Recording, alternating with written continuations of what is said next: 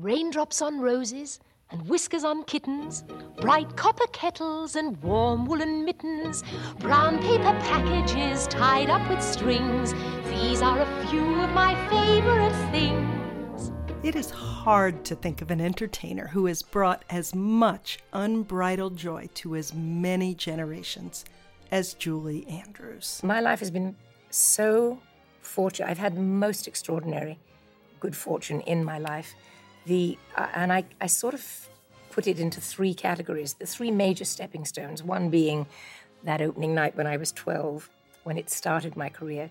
The second being going to Broadway, and the third going to Hollywood. And each one of those happenings happened under the most extraordinary circumstances. On this episode, you'll hear those stories and a few more too from the remarkable 70 plus year career of Dame Julie Andrews. She may very well have good fortune, but she's got even greater talent. Whether your favorite things included seeing her on London's vaudeville circuit or on stage in My Fair Lady and Camelot, whether you grew up watching Mary Poppins and The Sound of Music, or The Princess Diaries, Shrek, and Despicable Me, whether you've read her memoir or her many children's books. Julie Andrews has no doubt been a part of the fabric of your life, and there might just be a special place in hell for anyone who doesn't love her. That's this host's opinion, anyway. You're listening to What It Takes, a podcast about passion, vision, and perseverance from the Academy of Achievement. I'm Alice Winkler. Adam this child is gifted. And I heard that enough that I started to believe it. If you have the opportunity, not a perfect opportunity, and you don't take it, you may never have another chance. It all was so clear. It, it was just like the picture started to form itself. There was no way in which a lie could prevail over the truth, darkness over light, death over life. Every day I wake up and decide Today I'm going to love my life. Decide. My advice is if they're going to break your leg once when you go in that place, stay out of there. and then along come these differential experiences that you don't look for, you don't plan for, but boy, you better not miss them. Julie Andrews will tell you her career really began in 1947 when she was 12. But the truth is, she first appeared on stage at the age of two. You've done your homework. Yes, my mother's sister, my mother was the pianist, my aunt was the uh, dancer. And uh, they were two extraordinary ladies. I'd love to write about them one day. And she founded a dancing school, which uh, uh she eventually, oh, I think for almost 50 years, was in Walton on Thames. And um, she would put on her local shows, and uh, that was when I think I made my debut, my real first debut. I think I was either Winkin, Blinkin, or Nod, one of the three. Needless to say, Julie Andrews cannot remember a time when she wasn't a performer. Walton on Thames is the name of the village in Surrey, England, where she was born. Today, it's a suburb of London, but back then it was just a country stop on the railroad line. As she told the Academy of Achievement in two interviews, one in 2004 and one more recently in 2018, music took her far from that village. Her dad was a schoolteacher, and her mother, as she just mentioned, was a talented pianist. But her parents split up when she was five, and her mother remarried a man who was a very fine tenor. They might have gone on to serious concert careers, but circumstances conspired, and instead, her parents toured as a vaudeville act. When World War II escalated and Julie Andrews' school was forced to close, her stepdad decided to give her some singing lessons. And he discovered that his little girl had a freakishly beautiful soprano voice with a four octave range and perfect pitch. Pretty soon, Andrews told journalist Mary Jordan in this interview, she joined their act.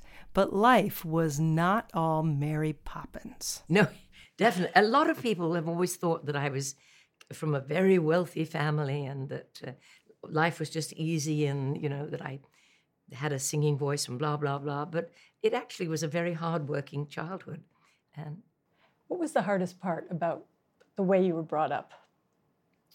I think like any child of of divorced parents, that's hard, and also the circumstances, the war, the um, my mother's and my stepfather's problems, um, and I thank God when you're very young, you don't know any better, and you you really don't know how tough it might be. And it's only on looking back that you put it in perspective and, and get it all figured out. I don't know if, well, I think a lot of children have that resilience of optimism and youth and energy that gets them through no matter what. And I had I had one or two really good people about me. I mean, you just need a, one mentor if you're lucky. Well, now there's optimism. In in your book called Home, which was a bestseller, and uh, you wrote very personally. And on page 18, I was surprised when I What's turned. on page 18? you said, My mother was terribly important to me, and I know how much I yearned for her in my youth, but I don't think I truly trusted her. Yes, she was 10 times more vital and, and uh, huge than I and hugely talented, a wonderful pianist. She should have been somebody really, I mean, she should have been allowed to grow and develop her own talents. And she wasn't a housewife, and I don't think she ever could have been. But but life and the way she, the way she lived it, and um, the circumstances again of the war and our poverty and all of those things, just kept beating her down. And so I think I became the um, the child that fulfilled her dreams, if you know what I mean. I don't mean that she was the worst stage mum. She was actually a very good stage mum in that respect. Don't you dare um, complain or don't you get a big head and so on. That's pretty good. But she was busy. She was passionate. She she had uh, she was also ultimately an alcoholic, uh, like as my stepfather was. Uh, she, I think she felt if you can't uh, put a stop to it, why don't you just join them, you know? And she became one as he was. As it turned out, even the man she thought was her real dad wasn't. Quite simple, really. Um, uh, I was quite. I was the sort of the new kid on the block. I was asked to sing for friends and um, uh, always. And my mum said, we're going to a party tonight, and if I ask you to sing, I'd like you to. And I complain, oh, mum, yeah, no, but this this is an important evening, Julie. And we went to a house to people that I'd never met.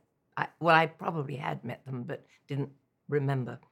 And um, my mother was not a happy person that evening. I did sing, and the the gentleman of the house, the uh, whose house it was, there was some tingle in the air that I couldn't explain. I just felt something, and he would ask questions of me and came and sat with me for a while. And I thought, that's odd. And I was only like 14, and why such interest? And then on the way home, um, my mother said to me, um, Do you know why I asked you to sing tonight? And oh, did you like the gentleman that came and talked to you?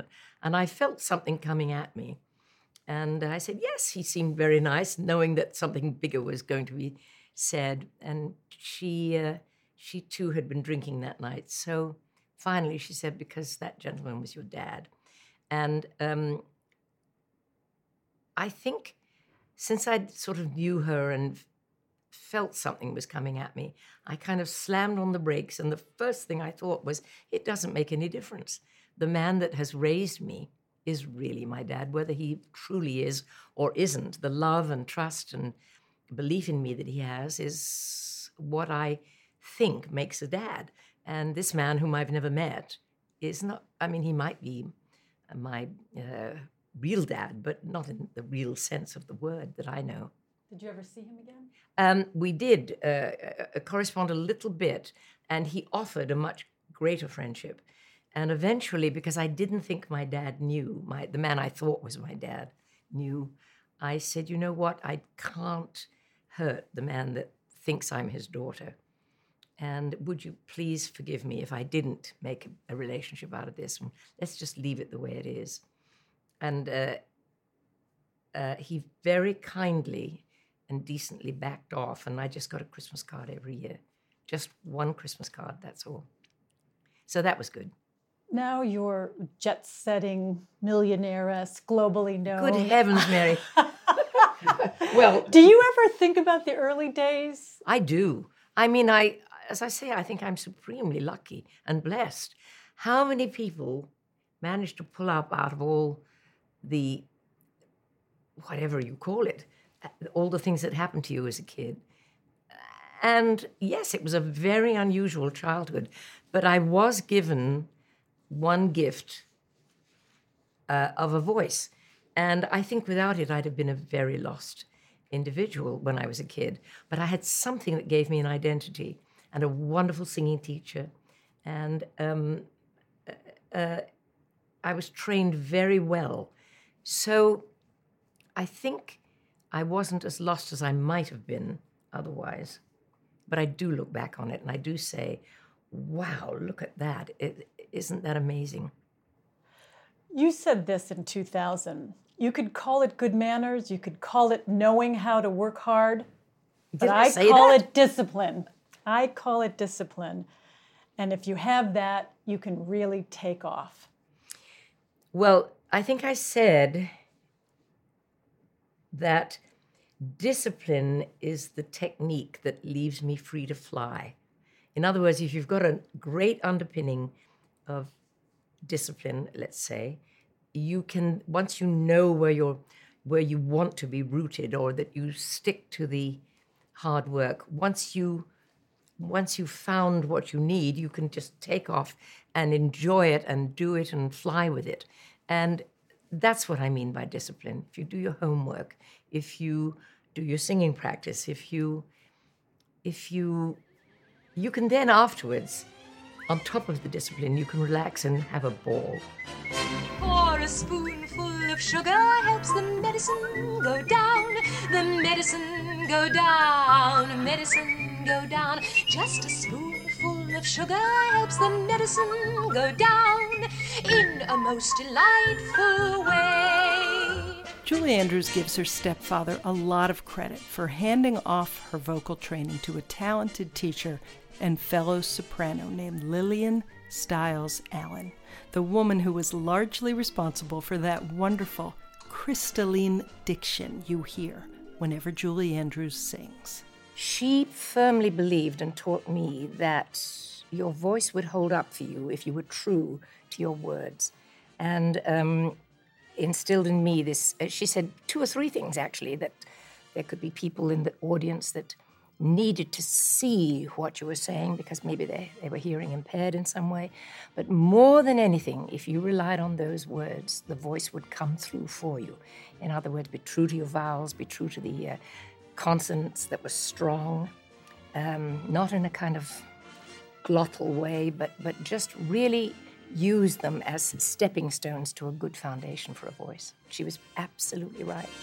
The honey bees that fetch the nectar from the flowers to the comb never tire of ever buzzing to and fro.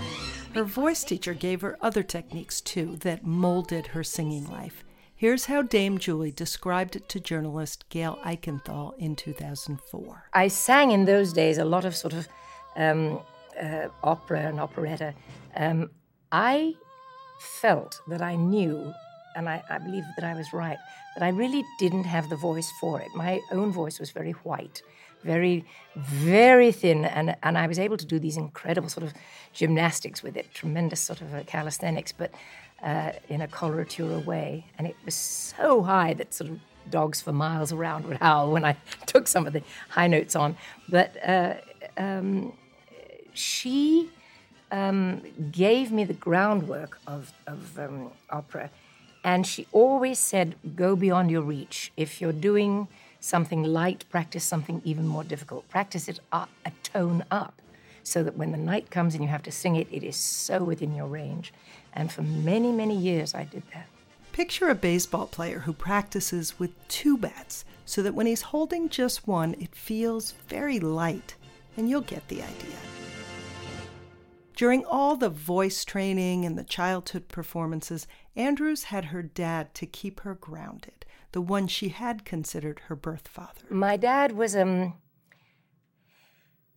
a very special human being. He had an innate decency. Uh, we knew he was special. We, I mean, obviously, any dad to a young girl is special if he if he does all the right things, and my dad certainly did. But he's the one that instilled in me any true reality in my life because on the one side I had this mad uh, upbringing of, of um, vaudeville and touring a great deal and very little schooling, and uh, um, my father was the one that took me on nature walks, took me to the swimming baths, taught me how to swim.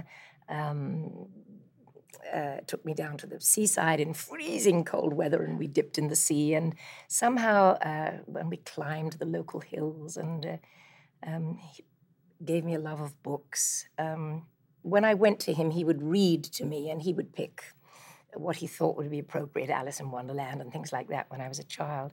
Um, but uh, he would buy books for me. I didn't see him all that much, strangely enough. Occasionally for a two week period and a summer holiday, maybe, or um, a visit over Christmas, or um, he'd come for a weekend and take me, and we'd get on our bicycles and bicycle for like 15 miles in either direction to get to his place. And uh, um, but what he did give me was always exactly right, and and uh, just the memory of him sitting and reading to me was uh, um, enough to make me love listening to books and the and, and the spoken and written word. And I also loved to scribble as a kid. I loved to write my and uh, eventually, um, because I didn't have a formal education, um, a governess was uh, found for me who traveled with me wherever I went. Um, because uh, touring in vaudeville, you're a week in one place, a week in another, and you could not settle into any school. So um, I had this wonderful lady who traveled with me who quickly recognized that if she wanted me to do anything, uh, all she had to do was say, "Do this first, and then you may write your your story." And um, whatever story I was going to write, because that was obviously what I love to do most of all. And um, she was a very gentle, very kind lady, and I loved her. Her name was Gladys Knight. No, not that Gladys Knight, obviously. Now, on to the debut that changed Julie Andrews' life when she was just 12 years old. It was a show called Starlight Roof. It was a, a sophisticated London revue, and it was at a theatre which is no longer there. It was called the London Hippodrome, and it's now just a sort of a nightclub in Leicester Square, London. But it was a very beautiful theatre, and um, I was literally the smallest person on the bill. And because it was so sophisticated, the producers thought perhaps uh, it wasn't right that I would be singing in this show. And the night before we opened, they decided that they couldn't use me. And of course, my mum, being somewhat of a, a stage mum, sort of said, No, you can't do this to this child. It's her great debut, and so on. So she and my stepfather and, and their agent descended on the poor producer and they said, she'll sing a much more difficult song and uh, you'll see. And so I auditioned for a much more difficult song. And the end result was that I was in the show, stayed in the show.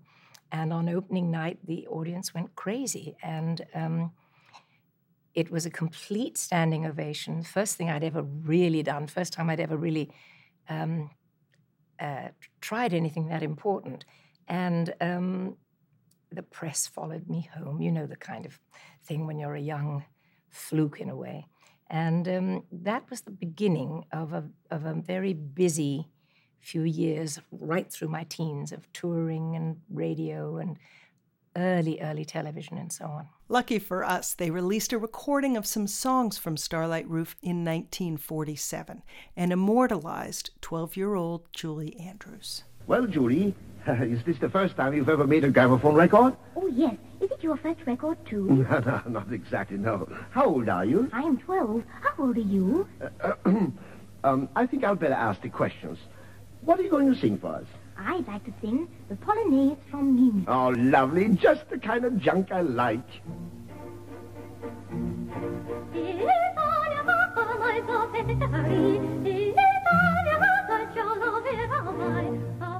it was a turning point. By the age of 13, she was singing solo for King George VI and the Queen Mother at the London Palladium.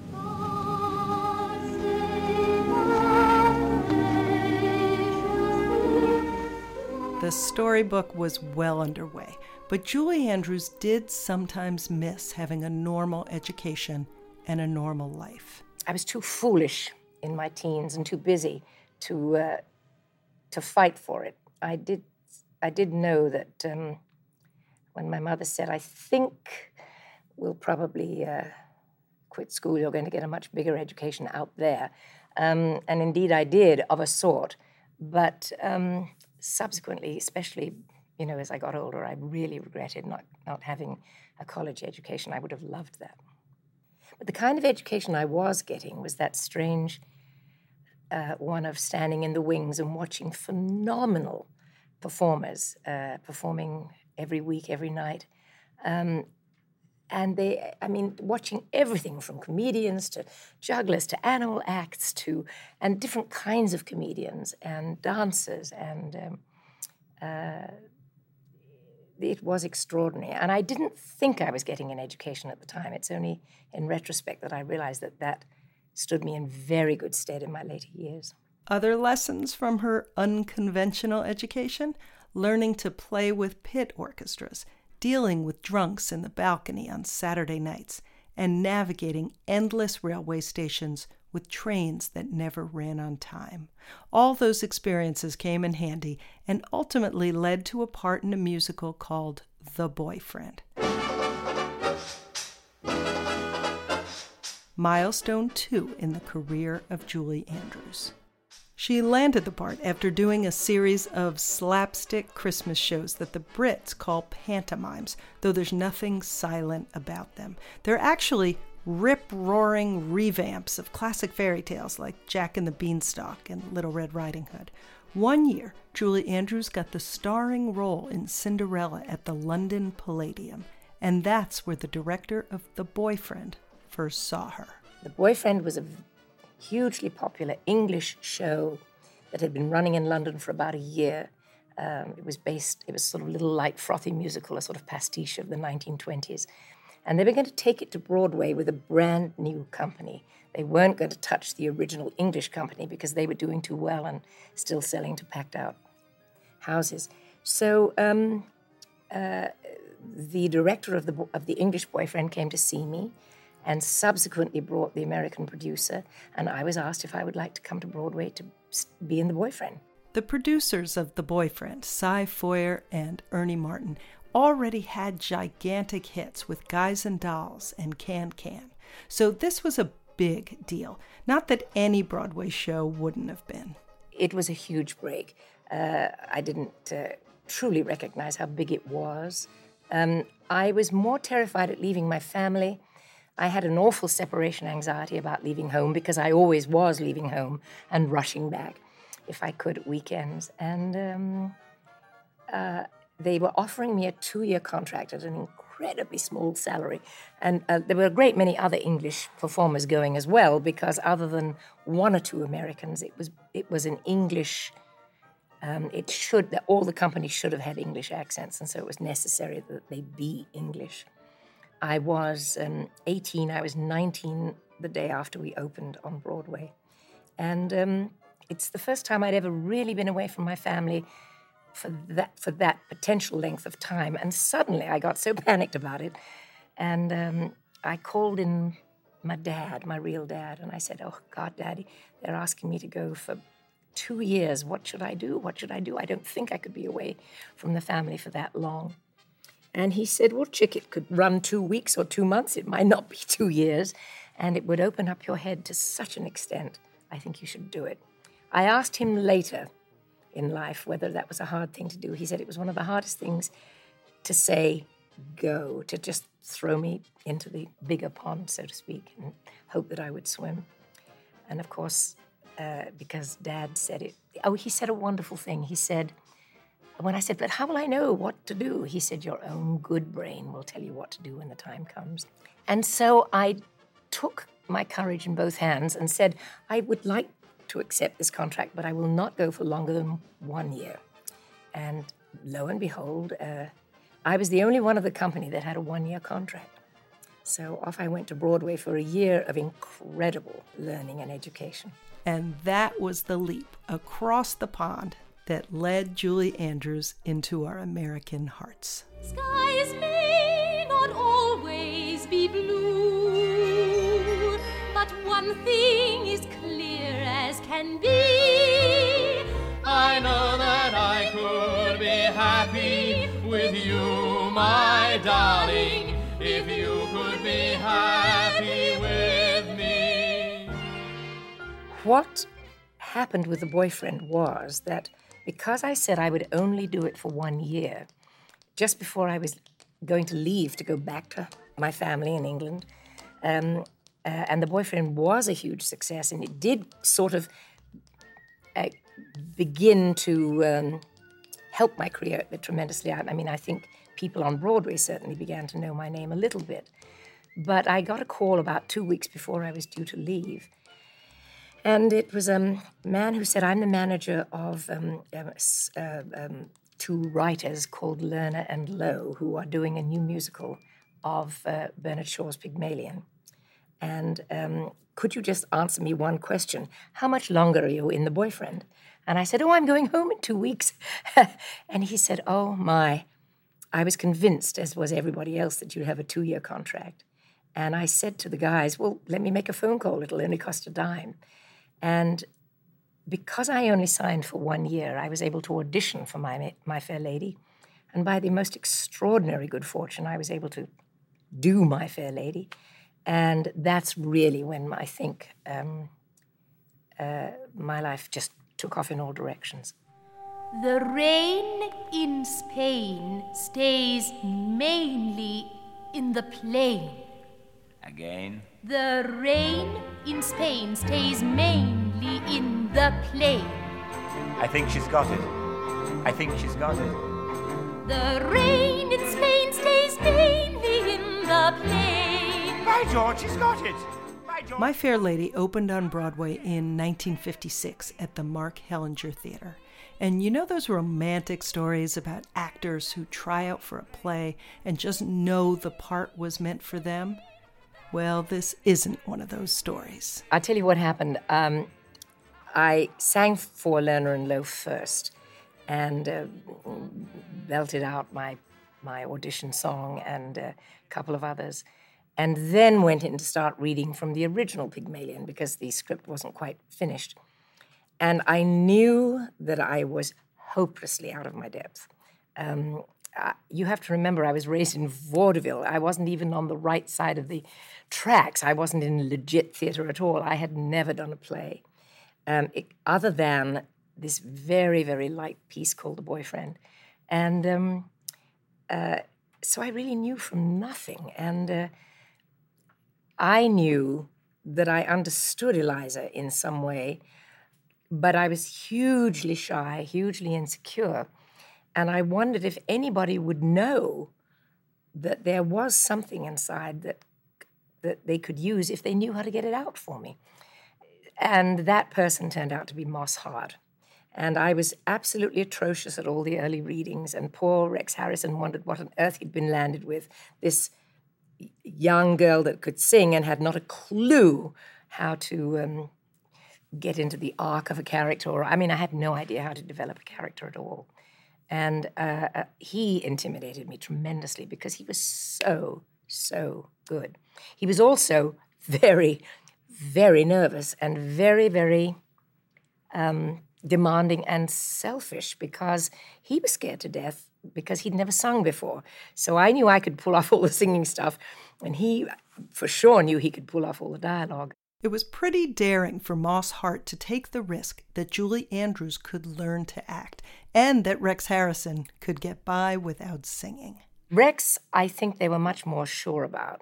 Um, he couldn't sing, but he had an innate musicality which enabled him to kind of do a sing speak uh, sound, which is which was great and exactly right because it blended straight out of dialogue into music, um, into song.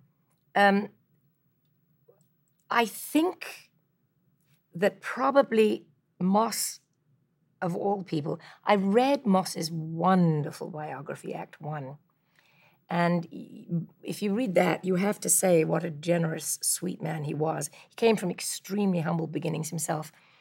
And I think any other producer would have sent me home. Moss Hart did quite the opposite. Instead, he dismissed the cast for a long weekend and worked alone with Julie Andrews on the top floor of the New Amsterdam Theater, a scruffy, dirty place in those days.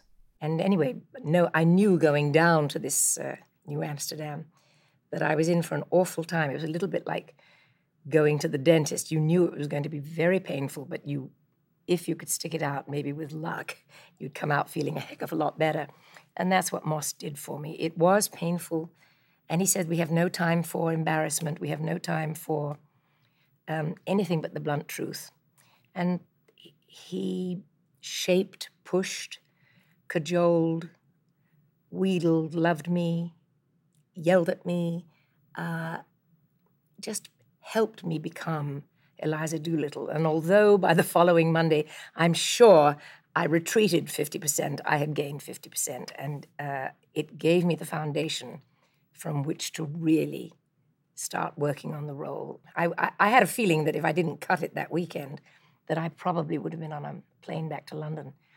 Um, but Moss was a very kind man and uh, covered it by wit and, and uh, sophistication and, and all of the things that he'd acquired. But basically, I think he must have sensed and, and identified with my early pain and fear because he'd had it too. And um, he was kind. It's it's as simple as that. He wanted to, maybe he was perceptive enough to see. I mean, maybe I didn't know that that there was something that they felt was there. Um, I certainly didn't, but he certainly seemed to feel that it was there. And I played My Fair Lady for three and a half years, and Alan Lerner once said that he felt that a long run in a very good role was more help to a performer than doing repertory with lots and lots of short roles.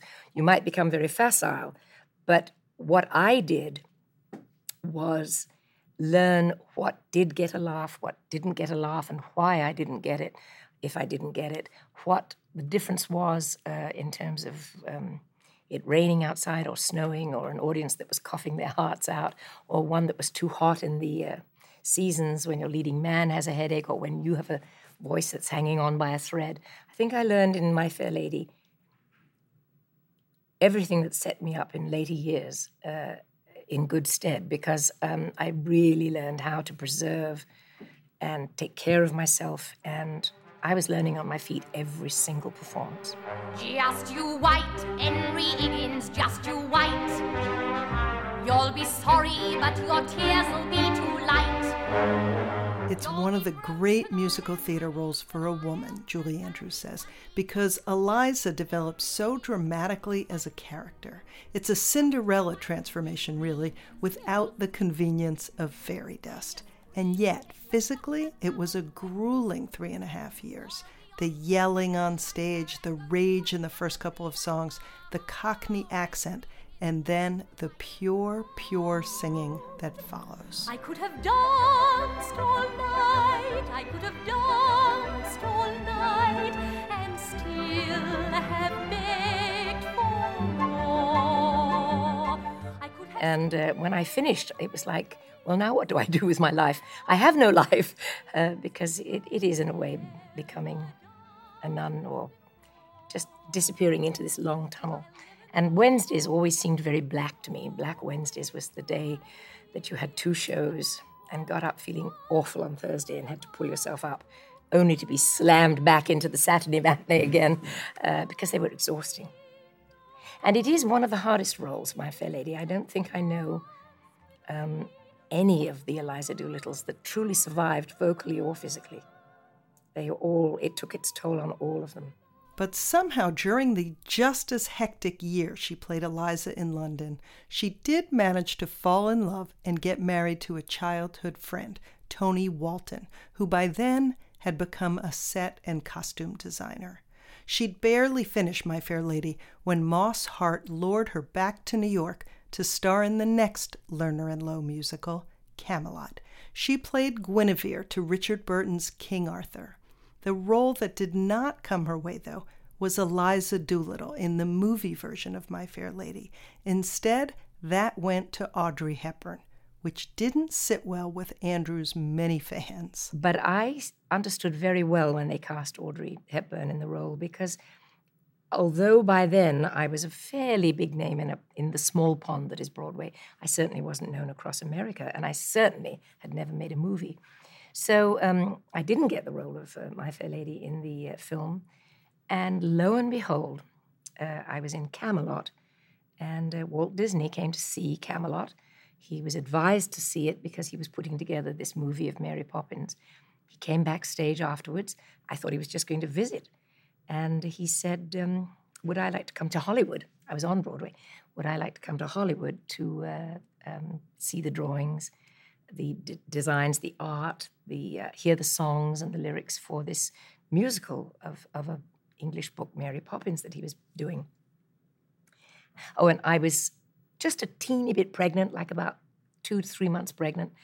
And I said, But I'm going to have a baby, Mr. Disney. He said, It's okay, we'll wait. and uh, so Tony and I uh, went to um, Hollywood, and Walt showed us everything to do with Mary Poppins and also uh, wined and dined us so sumptuously and so wonderfully. And it was such an easy thing to do to say, yes, thank you, Mr. Disney. I would love to do that movie because everything seemed to come full circle because all the stuff in um, Poppins had that rumty tum quality of being vaudeville. And all of a sudden, I thought, right, I can, um, I, I, am home because this I can embrace and perhaps bring something to. And um, again, in the kindest hands possible, um, I was taught how to make a movie. And that was the beginning of that. How lucky can anybody get losing out on My Fair Lady and three months later being asked to do Mary Poppins? What a sight. Chim chimney, chim chimney, chim chim chiree. When you're with a sweep, you're in glad company. The moment that you stood on stage and Sidney Poitier opened the envelope and said who was going to win the Best Actor Actress Award, and, and that was such a field. Sophia Loren, Debbie Reynolds, Anne Bancroft. Yes, I, I was convinced that Anne Bancroft was going to walk away with the actual uh, Oscar award. And I was totally surprised. Oh, this is lovely. uh, I know you Americans are famous for your hospitality, but this is really ridiculous. uh, I have so many thank yous. I only know where to start, and that's with Mr. Walt Disney, and naturally, he has the largest thank you of all. I was taking an exam and got in trouble for going chim chim chiree. in the exam? Yes, it just I was nervous that I was doing this, and oh people my God. must come up to you all the time and talk about their favorite. Did it help? moments. I have to know the answer. Well, I got yelled at. They thought I was cheating, and I Aw. but it was okay. Oh, uh, how could you be cheating singing? Wait, they just saw my mouth moving. Oh, I see. I see. Oh, that's really rotten. Um, is it hard to be seen as the character Mary Poppins? No, not at all. Not Mary Poppins or Maria von Trapp or any of the characters that I've done. I mean, I'm the lucky lady that was asked to do those amazing movies that happen to be family movies and give so much pleasure to people, including me. And how could I knock it or put it down? I think it's sensational that I was asked to do that. do they come up to you and think, okay, you're Mary Poppins, you're wisdom with an umbrella. Tell me this, you know? Um, I think people think I know a lot more than I actually do, and I have to say I was acting. but no, I'm teasing. Uh, children do think that that's what you're all about, that's part of the wonder of it, really. It's supercalifragilisticexpialidocious, even though the sound of it is something quite atrocious. If you say it loud enough, you'll always sound precocious. Supercalifragilisticexpialidocious. The year after Mary Poppins, Julie Andrews was back at the Oscars, this time nominated for her role in The Sound of Music. At the time, this was in 1965, it was the most successful film of all time, and it remains at the top of most people's list 50 years later. Every summer, crowds fill the 25,000 seat Hollywood Bowl and other outdoor concert venues for massive sing along sound of music screenings. When I play this next clip, I double dare you not to at least hum along, even if you're in a public place listening right now on headphones. Doe, a deer, a female deer, Ray, a drop of golden sun, me, a name I call myself, far, a long, long way to run. Julie Andrews has nothing but gratitude for these defining roles in her career, but she also has enjoyed at times messing with her image as a goody two shoes, especially in films by her second husband, the brilliant comic director Blake Edwards. In SOB, for instance, she famously bared her breasts, and in Victor Victoria, she played a female singer who masquerades as a male singer working as a female impersonator. Blake Edwards wasn't her only comic collaborator, though.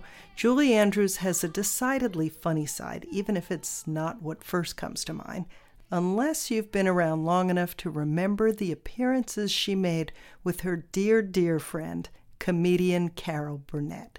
Here they are together in 1962 at Carnegie Hall. What do you want to do now? You want to sing something together? What do you mean, the two of us uh, singing the same thing? Yeah. Well, I mean, is that wise? Won't it seem strange? Won't it be confusing, both of us singing the same song? Not if we're careful. I mean, we could start off very slowly. All right, I tell you what. What? I thought it would be a good idea if we did a history of the musical comedies in the United States, you know, singing songs representative of the various epochs or eras, if you will, as they were handed down through the ages and into history. Huh? Okay.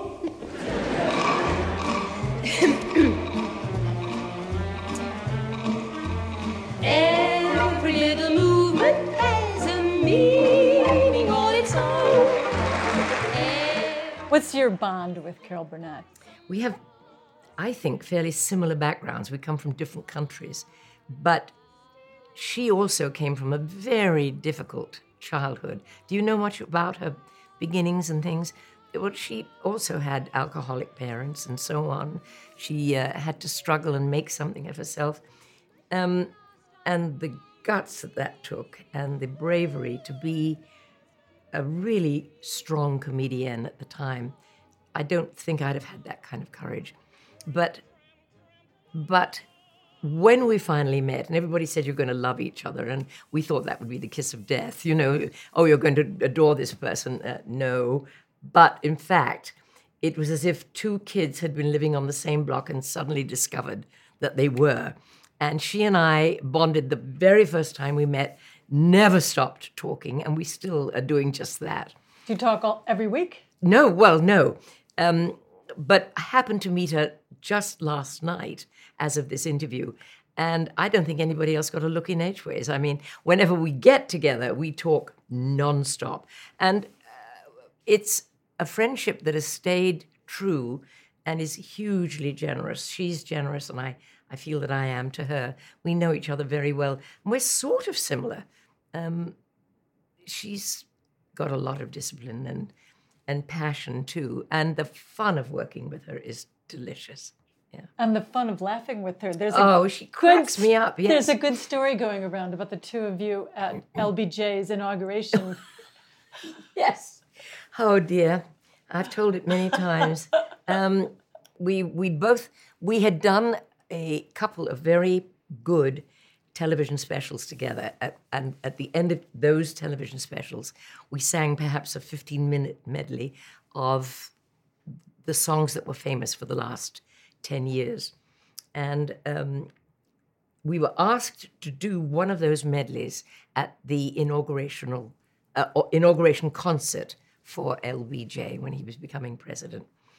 Um, I think it was the he, he was sworn in because of the sadness of of Kennedy. But next time he won, I think that was when the there was an inauguration concert. So off we went to Washington and um, to do our little medley together, and everybody was there. It was a huge, huge evening um, of, of really important people from all over the world. She and I stayed close together in the hotel so that we could talk and be together and so on. And a friend of ours was Mike Nichols, whom we both knew very well and was coming down to also do the concert. And he had called and said, I'm going to be coming in late. I'm coming down on the train. But if you girls are both up and still about after your rehearsals, maybe we could all get together and have a drink or a hot chocolate or something like that. He didn't phone for a very long time. And um, Carol and I got into our pajamas and were ready for bed. It was like 11 o'clock at night, I think. And we said, maybe he's not made it. Maybe and it was snowing and it was raining and God knows what. So we were just about to call it a night when the phone did ring. And he said, My train was late. And is it too late to come down and give you a hug? And we said, No, come on. He said, I'll be right down. And he hung up. We both decided that we'd potter down to the down the hallway to meet him at the elevator. We were in our dressing gowns of all crazy things, but the hotel was unbelievably quiet and rather dark, and we thought he wouldn't know where our room was, so why not escort him back? At the bank of elevators was a, a big bench, and we both sat on the bench and sort of twiddled our thumbs. And one of us, I can't remember which one it was, said, "Well, let's be doing something silly so that Mike gets a laugh out of it when he gets out of the elevator." And uh, she swears it was me. I swear it was her. Um, that I said it. Um, and one of us said, Well, I tell you what, let's be kissing when the doors open from the elevator.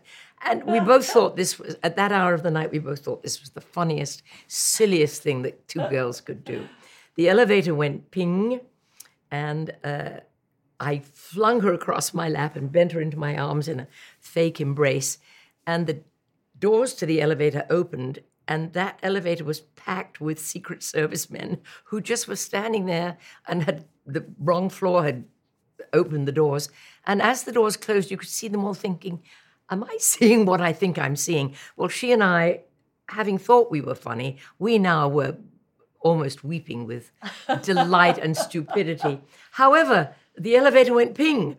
So I said, It's got to be Mike. He said he was coming right down back to our original um, position of the hug. And a perfectly strange lady stepped out. Carol will tell you in her version of the story that it was Ladybird. It wasn't, but she always was prone to exaggerate. the lady got out of the elevator, saw us in this embrace, and walked on down the hall. Carol was so mortified that she dropped to her knees and scuttled round behind the sofa. the lady, I was left sitting there, and the lady stopped, and you could see her shoulders just lift a little. And she turned and came back and she leaned over the back of the sofa and said, Excuse me, but are you Carol Burnett? And Carol put her hand up over the sofa and said, Yes, and this is my friend Mary Poppins, she said. At which point, uh, she quickly got out of there. Our, our, our lady went on down the hall thinking she'd met two mad people. And the elevator went ping, and I dragged Carol back, and it was Mike. And he got out of the elevator and took one look at us in our embrace. And he just said, Oh, hi, girls. And he walked on down the hall. It was just a perfect capper. So it made for a great story, and it's absolutely true. What does your ability to laugh and to have pranks? Here you are at inauguration. You're both big stars. well, you're both doing this. What does it say? Life is crazy. All of it. It's wonderfully crazy and silly and funny. And I can tell you have fun. Oh yes. You're kind of badass, Julie Andrews. yeah, truthfully, I am, and and uh, Carol and I connect with each other, and she makes me more badass, and I make her more I don't know what, but it's complete opposite of what you would imagine. Um, she makes me free and able to play and be a lot more bawdy than I would if I was on my own, and. Uh, I'm not sure what I give her, but I know it's something. It's marvelous when one plus one equals seven, isn't it? Oh, God, yes, absolutely. It doesn't happen all that often. No, I've been very lucky in that respect. A lot of people that I've worked with, I've remained friends with, and most of them, in fact. With all of Julie Andrews' optimism and talk of good fortune, it feels a little hard hearted to bring up the tragedy that befell her career in 1997. But I'd be remiss to leave it out. At the time, her famous four octave voice was feeling strained. A specialist in New York diagnosed her with a non cancerous polyp on her vocal cords. And even though it's a manageable condition, he recommended they remove it. But something went terribly wrong during the surgery, and her singing voice was destroyed. Andrews filed a malpractice suit and reached a settlement, but her glorious 50 year career as a singer, first and foremost, was over. An unimaginable loss for Julie Andrews and for us all. I was definitely devastated. That was a very bad time in my life. Was there a moment you realized, oh my God, I went into this operation, they never said I could walk out unable to sing, and that's I what happened? think I knew the moment the operation was over um, that something wasn't quite right from the way that the um, the specialist at the time I'd chosen what I thought was a very very good man, and I can't. I'm not supposed to talk about it. I've I've settled in my mind as at peace about it, and it's a long time ago. But when a year went by and I still couldn't sing a note, I thought, oh my God, something's really wrong because I expected to be back at work in about uh, two or three weeks.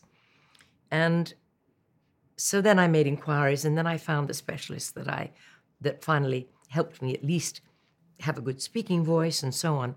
But after about a year, I thought, well, if this is not to be, I'm going to go crazy unless I find something to do for myself. I can't just sit around uh, wallowing in self pity and depression because that would be the end of everything. I, I can't think of a, a worse existence than just to say, oh, poor me, poor me, and what am I going to do? And for the time being, it's, it was when I began to write. I'd written a little bit beforehand, but um, it happened that I was starting my first memoir and had been asked to do it. And my publisher said, Do you have anything for kids? And I said, Well, yes, as a matter of fact, I've published two books for children already. They said, Do you have anything for very small kids? And I said, Well, let me think about it. And I went home to my daughter Emma, who's a far better writer than I am. Dozens of books later, they are still writing. Titles like The Great American Mousical and The Very Fairy Princess Follows Her Heart. Julie Andrews also began to enchant new generations of moviegoers with non singing roles in movies like The Princess Diaries and in animated films as a voiceover actress. She was Princess Fiona's understanding mom in Shrek and Gru's lascivious and evil mom in Despicable Me. These are my diving instructors, Vincenzo and Paolo. Ciao, boys. Uh, so, what do you want? Mom, do I have a twin brother? Ah! How did you find out? Who told you? Wait, what? It's true? You never told me I had a brother, and you told me that dad died of disappointment when I was born. she loved getting the chance to play a diabolical character. Since her vocal trauma, Julie Andrews has also made TV appearances and speaking engagements, and she's done some theater directing, including a 60th anniversary revival of My Fair Lady in Sydney, Australia, which was a huge success. And one time, several years ago, she even returned to the British stage after a 30 year hiatus to sing a bit and share stories. That night, she joked with the audience, I can still sing the hell out of Old Man River. So, when it comes to the topic of hardship, Julie Andrews says she lives by the words Maria von Trapp famously said in The Sound of Music. When the Lord closes a door, somewhere he opens a window. Or, as Julie Andrews put in her own words to interviewer Mary Jordan, life has continuously turned page after page for her. It's been partly good fortune, partly perseverance, and partly some sort of angel on her shoulder that comes to help during times of the greatest stress, whispering, Calm down, it'll be okay. We end our visit with the legendary Julie Andrews, where her career began on the stage. Well, I can think of few things more stressful than opening night. Yes, that's when. Uh, that's when in the bathroom, just before you go on stage, that's when that angel comes and says something uh, reassuring or whatever, you know. Do you say a prayer? Do you say, really hope I don't blow this? I don't pray very often, but I must say that on opening nights I have. yes. What do you think is the hardest part about performing live? That's a very, very good question. It's different every night, and other, unlike film, where you could be in close up or you know a headshot or medium shot or long shot, uh, you are in full figure the whole time performing live. So the entire body is being seen. So you have to be careful of how you move, where you stand, how you stand, and so on. But over the years, for me, performing live has become a joy because it took me a long time to learn that it is the giving that is the the real joy. If you can help somebody at any performance or every performance forget that at home there's a taxman or a kid that's maybe got the measles or you know you're not having a good life or something and you can make them forget for 3 hours that there are problems out there and they're just having a wonderful time that is ultimately what I, my job is really as being on stage.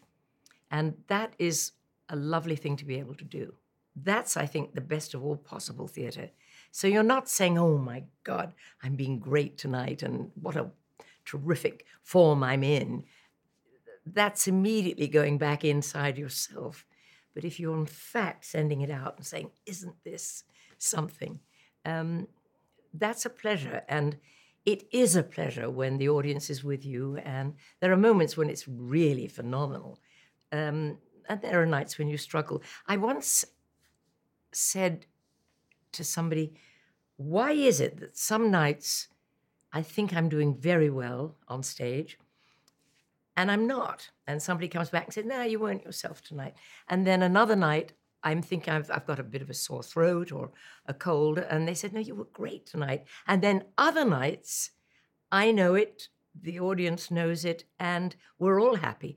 And I said, I don't, I need to know what's the difference. And one of them is when you're saying, I'm in great form tonight, aren't I doing well? The nights that you're not feeling great, you've got to make that extra effort to reach out and connect, which is what you're supposed to do and it works if you're lucky. And then there are some nights when you truly are healthy and the audience is great and you know it and it all works.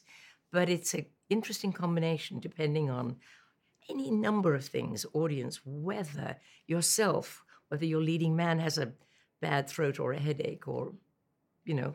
Do you have any tricks to kind of get ready, feel confident, say, I'm going to I'm going to really win the night? I think the only trick I have, and it's taken me a long, long time to learn it, I wouldn't call it a trick as much as a, an attitude. It is when I was very young and performing on stage, I used to sort of sing my little arias and hope that people, that with the attitude, oh God, you know, I do hope, I hope you like what I do and I hope you're, this is when I was very, very young. And now I say, oh, how great that you're all here. And it's turning what you're bringing on its head, turning it round. In other words, instead of saying, I do hope you'll like me, you're saying, oh, wow, what a great evening we're going to have. And I'm going to love it. And I think you're here because you want to love it. And if you can show up on stage or anywhere in life with that attitude, Julie Andrews says, you're already a quarter of the way there. Dame Julie Andrews spoke with Washington Post correspondent Mary Jordan for the Academy of Achievement in 2018 and with Gail Eichenthal in 2004. Raindrops on roses and whiskers on kittens, bright copper kettles and warm woolen mittens, brown paper packages tied up with strings. These are a few of my favorite things. And while we're on the topic, I have to plug two previous episodes you need to check out. Well, don't miss any of them, of course, but especially make sure you listen to the one with Julie Andrews' BFF, Carol Burnett, and the one with Bartlett Sher, who directed the most recent New York revival of My Fair Lady. You can find them both and every episode of What It Takes on Spotify or iTunes or Simplecast, wherever it is you find great podcasts. I'm Alice Winkler, and this is What It Takes from the Academy of Achievement. I simply remember my favorite things, and then I don't feel so bad.